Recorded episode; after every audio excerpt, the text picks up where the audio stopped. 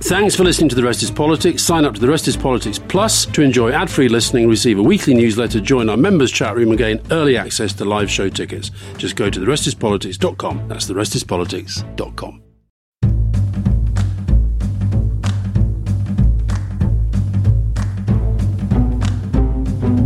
So, welcome to The Rest is Politics, emergency podcast with me, Rory Stewart and me, Alastair Campbell. You're smiling, Rory. Why are you smiling? Because it's, it's. I wanted to tell listeners it's been a pretty, pretty close run thing. Alastair wanted to hit the emergency podcast button, of course, on the football match on Saturday over Istanbul, which of course I'm a great expert on, but we narrowly missed, missed that. And actually, we're hitting it on the parliamentary report on Boris Johnson, um, which Alastair, you spent the last hour reading. What's your sense of it?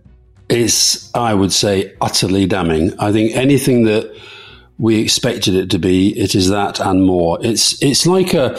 I really do recommend to people that they read the whole thing. I think it's like the Trump indictment. It's only if you read the full indictment you get a sense of what he's doing. And of course, the way that our media operates, they'll give you the headlines, but it's the detail. It's the relentless detail. It's it's very, very, very, very well done. I think it's um, it's quite hard to read without. I mean, I try to read these things dispassionately. It's no secret I don't like Boris Johnson very much, and I, I hate what he's done to the country. But it's very hard to read this and think that anything other than the fact that he's absolutely, totally, completely finished. I mean, the misled parliament is, of course, as we know, the sort of parliamentese for lied in the House of Commons. And that phrase comes up again and again. Uh, several occasions, repeatedly, contempt of Parliament, contempt of the committee. Uh, he, his entire character, in a sense, is taken apart, not by them saying this is about his character, but you just have a sense of it through the whole thing. Just, just to, um, again, for people who've not following it minute by minute, um, what's happened is that this was an inquiry done by the Committee on Privileges, which is a committee of the House of Commons, and it's got seven members, of whom Alberto Costa, Charles Walker, Andy Carter and Bernard Jenkin are conservatives. So four conservatives got a conservative majority, two Labour members, whom the chair is Harriet Harman, and a Scot Nat, Allan Dorans. And they started their inquiry in July last year, looking at the question of Boris Johnson's statements to Parliament about his behavior during COVID. And the thing that provoked this was increasing evidence that seemed to be emerging that Boris Johnson had broken his own COVID regulations by attending parties in 10 Downing Street. And the reason it came to the committee is that he had been asked about this in the House of Commons. And on many occasions, he had denied that he had attended any parties or that any rules had been broken. And as this became more and more implausible, a committee decided to meet on this. And this was separate from another, another investigation led by Sue Gray, a civil servant, who was looking at what had happened in Downing Street. This is really focused on did Boris Johnson mislead Parliament? And we did a podcast, people interested, on his testimony to the committee a few months ago now. And their conclusion is that not only did he mislead Parliament, he also lied to the committee during that testimony. Back over to you. If you go through the report at the top, so this is the list of uh, occasions and and and uh, allegations on which, in their view, he quotes misled the House, aka lied. When he said the guidance was followed completely in number ten, that the rules and guidance were followed at all times, that events in number ten were within the rules and guidance, uh, etc. Number two, when he failed to tell the House about his own knowledge of the gatherings where rules or guidance had been broken. Number three, when he said that he relied on repeated assurances that the rules had not been broken. The assurances he received were not accurately represented by him to the House, nor were they appropriate to be cited to the House as an authoritative indication of number 10's compliance. Four, when he gave the impression that there needed to be an investigation by Sue Gray before he could answer questions. If you remember that, the wait for Sue Gray thing was yep. they're essentially saying that he used that to hide from the fact that he didn't know that this stuff had gone on. He was trying, he was pretending he didn't. Five, when he purported to correct the record, but instead continued to mislead the House, and by his continuing denials, this committee. He keeps saying that he corrected the record at the earliest opportunity when clearly he didn't. It then goes on. He was deliberately disingenuous when he tried to reinterpret the statements to the House to avoid their plain meaning and reframe the clear impression that he intended to give, namely, when he advanced unsustainable interpretations of the rules and guidance, and when he advanced legally impermissible reasons to justify the gatherings. In other words, he was aware of, of, the rules, he was aware of the guidance, he was aware that they were that they were broken, and he then tried to lie about not just the fact of them, but what they actually meant. And it goes on page after page so, after so page. Just to, just to kind of sum it up, what they seem to be saying is that he knew perfectly well what the rules were, not least because he frequently was to be found standing at a podium in Downing Street telling the public what the rules were. He had been warned by people in number 10 that what he was doing in number 10 wasn't in accordance with the rules. And that what he was saying was not necessarily accurate.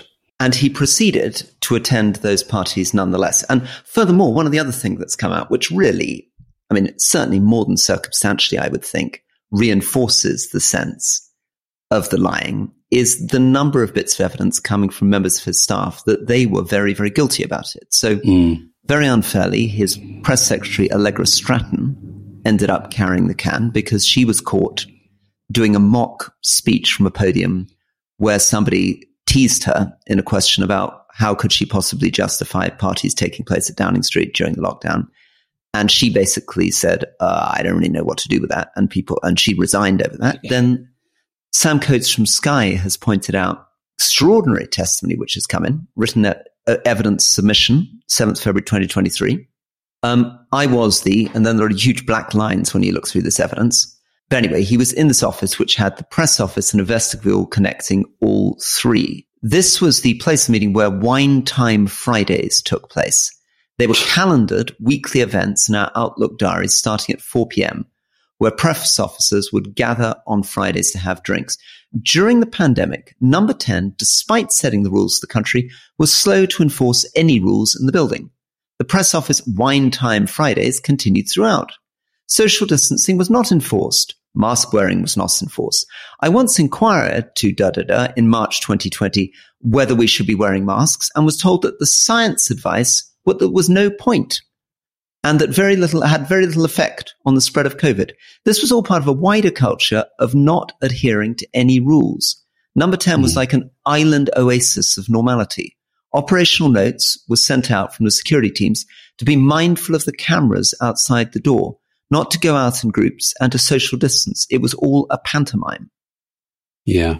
And the, the, the, the, the, thing in the report that if you, when you just sort of see it, and the thing about these reports, they're, this this one actually is quite well written. I think it's uh, often these reports are quite hard to sort of penetrate.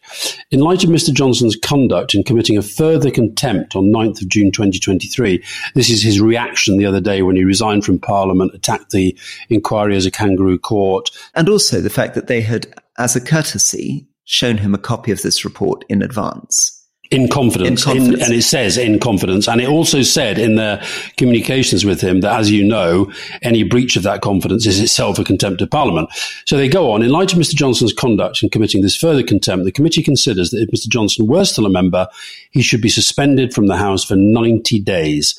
Uh, they say he has A, deliberately misled the House, B, deliberately misled the committee, C, breached confidence, D, impugned the committee and thereby undermined the democratic process of the House, E, been complicit in the campaign of abuse and attempted intimidation of the committee.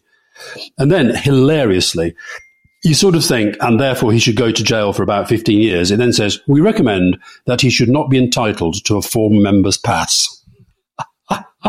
so when the House of Commons votes on Monday, uh, I said, now, now I'm, I'm, joking there because the punishment for this is, I think, the end of his political career. Um, and also, hopefully, the opprobrium that he's long deserved will now be directed towards him. Um, but the, the, I suspect that that we recommend he should not be entitled to former member's pass. I think John Bercow had the same the same punishment. Yeah, th- that's not not a, not a crushing pass. I haven't actually myself even bothered to pick up my former member's past, and I, I left the House of Commons in 2019. So that may not yeah. be the greatest punishment one. Um, can I come in for a second and just give a little? I think you know we can set a little context on on this from both sides, and one of them is I was the chair of a House of Commons committee, and I served on another House of Commons committee for four years before that. So I was a big backbench committee person. And you, I think, were actually the subject of committee reports. So we're able to talk about this from different from angles. Both ends. Yeah. Yeah. So let me start from my end first. Um, first thing I think to understand is that this is these things are very, very lengthy, done in, and in this particular one was done unbelievably carefully and seriously. They've been at it since July last year. They took advice from a former law lord. I was very struck when they were cross questioning Boris Johnson that actually they were much more skillful in their forensic questioning than is often the case with parliamentary committees. Alberto Costa, who's one of the conservative members, uh, was a lawyer. I think Harriet Harman was a lawyer too, so maybe that was part part of what helped them there. They have set up very very clear guidance on what an appropriate way to behave was. More than actually committees are obliged to in this case, they really did go out of their way to try to make sure that he saw evidence, that he was given notice, that he was given opportunities to give written evidence. And he came in quite lawyered up in a way that you don't normally go into a committee. Normally, when we're asking people to testify, we expect them to turn up, particularly a fellow member of parliament, in a straightforward fashion. You know, I testified in any number of committees as a member of parliament and a minister. And I certainly never would have thought that I was going to bring in a lawyer. But anyway, he brought in very expensive lawyers, Mm. a man called Lord Pannick, which I always thought was a slightly uh, terrifying name for the man who's meant to be supporting you in a crisis. Um, and they will have also had clerks working on this. So what will have happened is very careful drafting, very careful gathering of evidence, lots of appendixes brought together by the House of Commons clerks. And then it will have been reviewed a number of times by the committee until the whole committee, till the whole committee was comfortable with the way in which it's come out. Now, on the other hand, I think you sometimes have felt as the person at the receiving end of this, um, and this is sort of pushing my luck a bit, but were there times when you were subject to these committees that you sometimes did think that you can see Boris Johnson's point, that you didn't think they were always fair, and that you sometimes thought these committees maybe didn't behave with all the judicial objectivity that you might expect? Well, I the, the, the sort of various times that I've given evidence to committees, but I think the, the two that I guess came closest to me feeling that they were essentially aimed at me. One was a public uh, public administration committee. I don't know if that exists still, whether it's called something different, but the Select Committee on Public Administration did an inquiry into the changes that I was trying to make to government communication. And because of the sort of obsession that the media had with our so-called spin culture, etc. There was sort of it was huge in the media at the time, and they they drew, they had lots of people on there that they tried to get to say sort of how terrible I was and blah blah blah blah blah. I found that when I went to the inquiry to give evidence over several hours myself, um, I didn't find it that difficult, to be honest, to because of the way, as you know, the way the committee works, the chair's sort of sitting there and bringing in people and giving them limited time and so forth. And I felt they all just bounced around. I didn't think they had a kind of coherent strategy to what they were trying to do. Whereas I agree with you. I think that with the with with this investigation into Johnson, I, I got the feeling we both said at the time that the questioning was better than it is often the case. But I did feel Rhodri Morgan was the chair, the former Welsh first minister, went on to be the Welsh first minister. He was the chair of the committee into me, and it was I felt at least half a dozen of them were basically slightly grandstanding, coming up with their sort of pre-prepared line of attack. And, but ultimately when the report came out, it was fine. Uh, I felt actually that they'd sort of, you know, pretty much got to the point. They had a few points that I agreed with, a few that I didn't, but it, it, I didn't feel terribly unfair. And likewise, the other occasions on which I've been, particularly in relation to the build up to the war in Iraq, I felt it was a combination of serious people who were trying to get to the serious points and a few who were just frankly grandstanding. But I think what you've seen with this, I do, I completely agree with you. And I think Harriet, I suspect Harriet Harman has been a, a very good, um, chair. A very good chair. Although I've got to tell you, Rory, just literally, just as you were speaking there, I got a, I got a little rash of text messages. Uh, I'll just read you one. It says, uh, Rees Mogg just name checked you on the world at one. He was asked about why they were questioning Harriet Harman as the chair. And he said, Harriet Harman retweeted Alastair Campbell and he says very aggressive things. There we are. Well, that's enough, isn't it? That's enough. That's enough to take you down. Um, so I think that brings us quite neatly to the other theme here, which is the fight back from the Boris Johnson supporters. So there's been an extraordinary flurry of um, would-be Baroness Nadine Dorries, Sir James Duddridge, Sir Jacob Rees-Mogg, Sir Michael Fabricant, Lord Stewart Jackson, all coming out uh, in defence of Boris Johnson. Was there was there anything they had in common? Those people you just Very, listed. very strange, I'm trying it? to work it out. Very strange. I, I don't know why I keep saying Sir and Lord in such a sort of strong way whenever I mention their names. But no, indeed, these are all people, and some of them not very senior MPs, who rather surprisingly Boris Johnson gave peerages to or knighthoods to, who are now passionately out there defending him and saying that the whole thing is a kangaroo court. And one of the things that, of course, is most disgusting, I mean, there are many things disgusting about this, but one thing I think, which is a theme that we'll hear again and again, and we've got to challenge again and again, is the idea that somehow Boris Johnson is unbelievably popular with the people. He has this incredible mandate from the implication is the majority of the British people, and that therefore it's undemocratic for elected members of parliament to in any way impede or criticize him. And this is a mad idea. Firstly, mad constitutionally, Mm. because Britain doesn't live in a presidential system. Boris Johnson was not elected as an individual. He was only elected in his constituency of Uxbridge. So he's equal with all these other MPs who are elected in their own constituencies. His party won an election in 2019, but not him as an individual. But the second thing is that actually, if you look at the public opinion polling, he's astonishingly unpopular with the public. So there's a, a very, very good Ipsos Mori thing that's just come out looking at net satisfaction with Prime ministers 79 to 23. Boris Johnson is astonishingly less popular most of the time than Theresa May. And if you compare him to Tony Blair, I mean, there's just no comparison. If you compare it even to, to John Major or Mrs. Thatcher towards the end of their time, no comparison. I mean, in historical terms, he was an extraordinarily unpopular MP, barely got there with most of the population. And most of the polling evidence is pretty clear that the 2019 election was won because of promises on Brexit, get Brexit done, and because of the unpopularity of Jeremy Corbyn. But the idea that this man somehow has some magnificent personal mandate that allows him to ignore the House of Commons, the courts, all kinds of constitutional checks is just populism 101. I'd love, I'd love for him just to take a walk down a high street and and see what happened. I mean, the only time he seems to go out in the public is when there's a camera there to to take a picture of him running for about twenty yards, and then he goes back inside. I'll tell you the other thing. We've so yesterday we should tell our listeners that we spent a very enjoyable uh, morning talking to the, the aforementioned former Prime Minister John Major, and we'll be putting.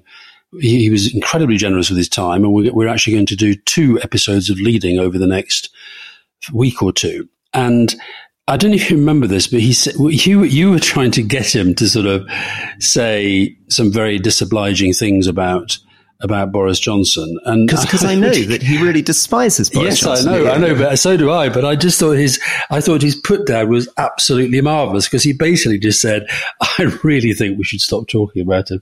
Um, and I, but the the sort of contempt was clear. But I think what's what's it was very interesting to me. I, I was sort of mentioning to a couple of couple of people in the swimming pool today that you know we've been speaking to him and and what have you. And whatever you say about somebody like Major, I would say the same about Thatcher, and of course, I would say the same about the Labour prime ministers that I work for. And you, I know, would say the same about Theresa May, and I think you'd be right. Is that there was a a commitment to the job being about a genuine sense of public service. And when you would, when we were talking to John Major, you really got the sense of talking to somebody who even now is offended by, by the idea that politicians should make politics anything other than actual a noble calling.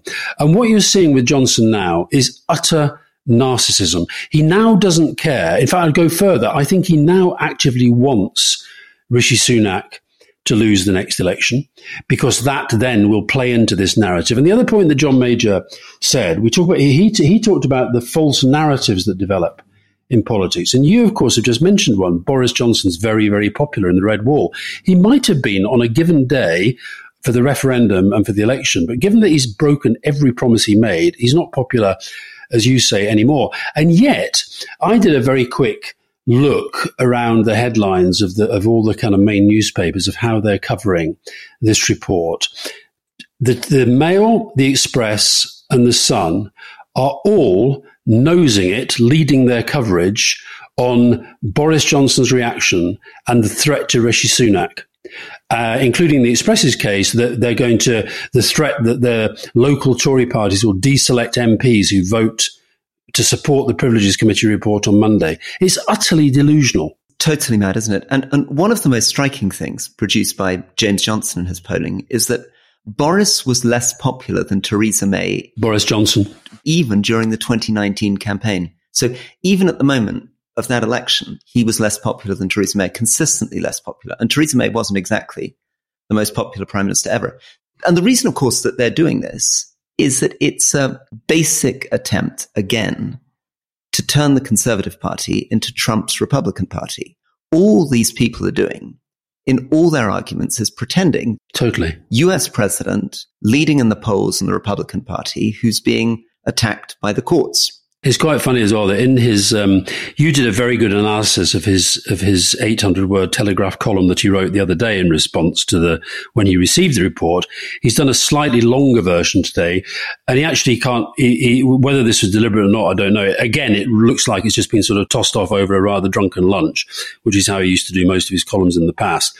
But he does actually say he does talk about trumped up charges, so it's almost as if he's perhaps psychologically realizes that he's gone full Trump. I'll tell you the other thing, Roy there's some so the other thing you will know from these reports, both having written them and read them, is that sometimes you get the most interesting stuff in footnotes. And can I read you my favourite footnote? Because again, it exposes Johnson's utter hypocrisy and venality, including in relation to another issue.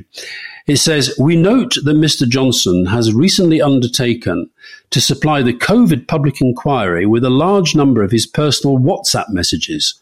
This contrasts with his highly restrictive release of such messages to us. If it transpires from examination of the WhatsApp messages supplied to the COVID inquiry that there was relevant material which should have been disclosed to us either by Mr. Johnson or the Cabinet Office, this would be a serious matter which the House might need to revisit. That is my footnote of the day. Yeah. And I think, I mean, if I can just finish on a couple of kind of slightly pompous points. One is that this matters because his shambolic, mendacious behavior was one of the reasons that Britain has been poorly governed. He was not a good prime minister.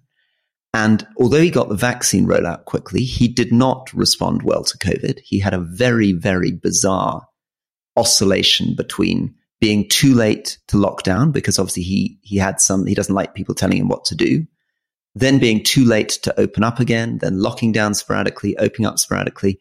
It was a shambolic approach, particularly in, in, in March of, of 2020 to COVID, which, and, and I hope the COVID inquiry is going to get beyond the personality of Boris Johnson to look at all the things within government that went wrong. And the second thing I think is just reinforcing the fundamental sense that we live in a parliamentary democracy. And we need to take our constitution seriously. And that means that members of parliament are equally democratically elected. There are 650 of them, and they have more of a democratic mandate than any individual. And they certainly have more of a democratic mandate than the Conservative Party, where your only eligibility criteria is your willingness to pay 25 quid to join the party. So actually, this goes to the heart of how Boris Johnson was selected, which was a Daily Express, Daily Mail whipped up moves through a Conservative Party electorate, members electorate, which corresponded to about 0.3% of the general population, instead of allowing the MPs who knew him best, had worked with him best, and who are all individually democratically elected to make the decision. And that's why we should be ma- respecting Parliament and respecting the parliamentary committee. Mm. But for that to happen and for the respect to be rebuilt for Parliament. Again, to go back to our conversation with John Major, he said that he was ultimately optimistic that this sort of poison in our politics could be reversed and that we could get to a better place. But I do think Rishi Sunak needs to do more than he's done so far. I think he's made a terrible mistake in allowing these honours to go forward. You now have a situation where a man who is no longer allowed to go into parliament, into the buildings of parliament without going through security because he's having his pass withdrawn. He is sending to the House of Lords to be in our legislature for the rest of their lives, people in their 20s who've done absolutely nothing but be bag carriers and sycophants to Boris Johnson. Likewise, every living prime minister, and I think it's absurd that Liz Truss is going to get the same, every living prime minister gets an allowance for the rest of their lives that is about dealing with the consequences of having been prime minister. I think if you leave in disgrace, you should not be allowed that either. The, the next thing, are we seriously going to have to see Boris Johnson at every single Remembrance Day ceremony reminding us of who and what he is and the damage that he has done. So I think Rishi Sunak actually, if he really wants to signal that he's different and it's about professionalism, integrity, accountability, he should block these honours. He should not allow those allowances to be played. He should not let Liz Truss send anybody to the House of Lords or frankly do anything with an honours list. And what's more, it should be made clear that there is genuine opprobrium towards this guy because otherwise We'll be back with this. This is a, this is where I agree with you that this is incredibly serious and important. It is this is this committee report is a really important fight back against post-truth politics. And that fight now has to be maintained. And to my mind, that means Boris Johnson should not have any input into our public life ever again. And I, I guess the only thing that when we've had these conversations in the past about Rishi Sunak that is worth remembering is that he whether we like it or not, and this is actually one of the problems, is dealing with trying to control the right wing of the party, trying, dealing with trying to control the rump of people who remain part of a fanatical Boris Johnson cult, trying to control a, a stranger, uh, Liz Truss, a Quasionomics cult, trying to control a unrealistic Brexit cult, trying to steer moderate and thoughtful policies through while controlling a party which, by some miracle, he's holding together, but which I remember saying to you in the last days of Boris Johnson, Liz Truss didn't feel like one party at all, but something fragmented into mm. seven or eight completely different warring groups. So this this is um, you know, he is I think the reason probably why he's failing to satisfy you is that what's happening is that he's going halfway. So he I'm sure it was him who blocked Nadine Dorries getting into the House of Lords, and I'm very pleased he did. But what he's doing is he's compromising all the time. He's having to mm. balance mm. these different factions. And I guess mm. that's probably something which you, I think, were pointing to when we were interviewing John Major, which is that one of the things that makes parties weak towards the end of their tenures is this sense that you're dealing with different factions. And that's something that Labour presumably is going to try to exploit hard mm. going into the next election. Well, I mean, John Major sort of made the point that there came a point where it was almost it, it, felt as if he was talking about something that was becoming ungovernable. And i wonder if that's what's happening. I, I, mean i'd love to know. I don't really know rishi sunak but i'd love to know how he's feeling internally about what he's actually confronting now. Because the thing about boris johnson the one thing we know about him i mean mrs. Thatcher wasn't terribly nice to john major after she after she'd gone but nothing like the sort of operation that johnson's trying to get up against uh, against rishi sunak. Now to, to, to move on then just to end i want to finish with a a passionate tribute to my great hero, Glenda Jackson, who just died today. So Glenda Jackson w- was an MP, which is why we're sneaking her into the rest of politics. She was your MP for a bit. You knew her well, but she's most famous for being the most extraordinary actress. I mean, she defined the British theatre of the 1960s, a lot of film history in the 1970s. She was in Peter Brook's Marat/Sade, this great kind of groundbreaking work in the 1960s, acted for Peter Hall, played Ophelia for Trevor Nunn at the Royal Shakespeare Company, and then actually played King Lear again, having left Parliament um, in in her eighties. So I, I, want to um, I, I, want to just finish with a huge tribute to her, and I, I I loved seeing her in the House, House of Commons. I mean, she's obviously a real old lefty, well to the left of you guys, um, uh, but there was something absolutely magical about her, and I, I just wonder whether you had any thoughts on how you balance some of your differences with her, your views of her as an MP as well as an, an actor. We talked um, on the Q and A about this notion of professional politicians and people who've been in other walks of life, and the thing that I found really fascinating about Glenda Jackson is that her her entire persona as well as her image as an actress and as a politician were were completely different. Now she was the same person And I'm sure that when she was an actress, she was passionate about left wing causes and her political beliefs and so forth, but she was an actress. And then when she became a politician, perhaps it was deliberate, I don't know, but she, she projected herself, I think, in a very, very different way. Um, and I, look, I think she was, I think she actually found the transition quite difficult. Um, I think she became, an MP. She became a minister. I think she was a minister in Tony Blair's first yeah, government. Was. And then, and then resigned because she disapproved of you guys, didn't she? Well, no, I think I think actually she was sacked. To be truthful, uh, I think that she she wasn't. Um, she, I don't think she was a terribly effective minister. I think she found that side of life quite difficult. I remember. Uh, literally, she did. She did have some criticisms, but I, I, I think this is in my diaries. I remember a reshuffle where Tony had called in and said, "Look, he was he was making some changes, and he'd be essentially he'd he'd need her to vacate her position." And she, I think she was absolutely stunned. I mean, really stunned. I, I think she was genuinely shocked that he hadn't thought that she was a really good minister. Now, sometimes these judgments are subjective and sometimes they're based upon advice from the whips or from civil servants or whatever it might be. But, and then she, I guess, did become quite a critic, but I never felt she was, uh, you know, we used to see her around all the time because, as you say, she was our local MP and she was always perfectly friendly. But I found, I, I, I, do sense, and look, people know her far better than I do, would know better than this, better than I on this, but I sometimes felt that she, she found the whole sort of, it's, it's interesting this, given that her professionally, as it were, she was a performer.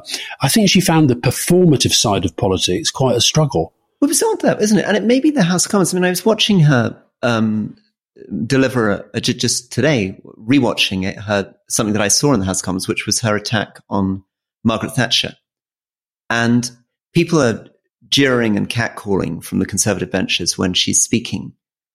And it is interesting, given that she was the most astonishing, mesmerizing stage performer.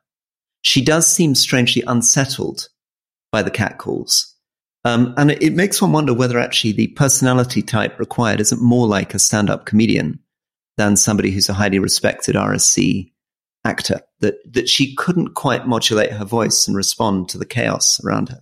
I guarantee that in all of the television obituaries tonight, the, there is one clip that will be played, and it is when she appeared as a special guest on Morecambe and Wise, when actually her comic timing and her was was was absolutely superb. I guess she will be remembered in the main as an actress, won't she? I think not least because that was a she was she was recognised globally on that front. Well, I think it's wonderful that she became a member of Parliament. I think it yeah. really is wonderful, and and actually, yeah. it, I mean, John Major was talking about this, but in a way, Parliament does take reflected glory from having within it people who are real stars in their own professions and having somebody of that stature, you know, in the 60s and 70s, probably the greatest actor in Britain mm. in the House of Commons. I mean, not a Ronald Reagan type, not a bedtime for Bonzo, here I am with the chimps type, but a, a genuinely serious, oh yeah, groundbreaking actor was, was extraordinary.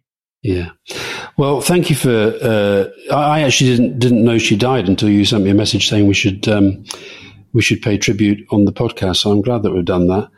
Uh, and I'm glad too that Boris Johnson's political career, so far as I can work out, is absolutely at an end, other than these ridiculous people going on to the world at one to say that Harriet Harman retweeting Alastair Campbell is now a political sin. Well, all of whom with knighthoods from Boris Johnson. And yeah. on that, time to end. All the best. Bye bye.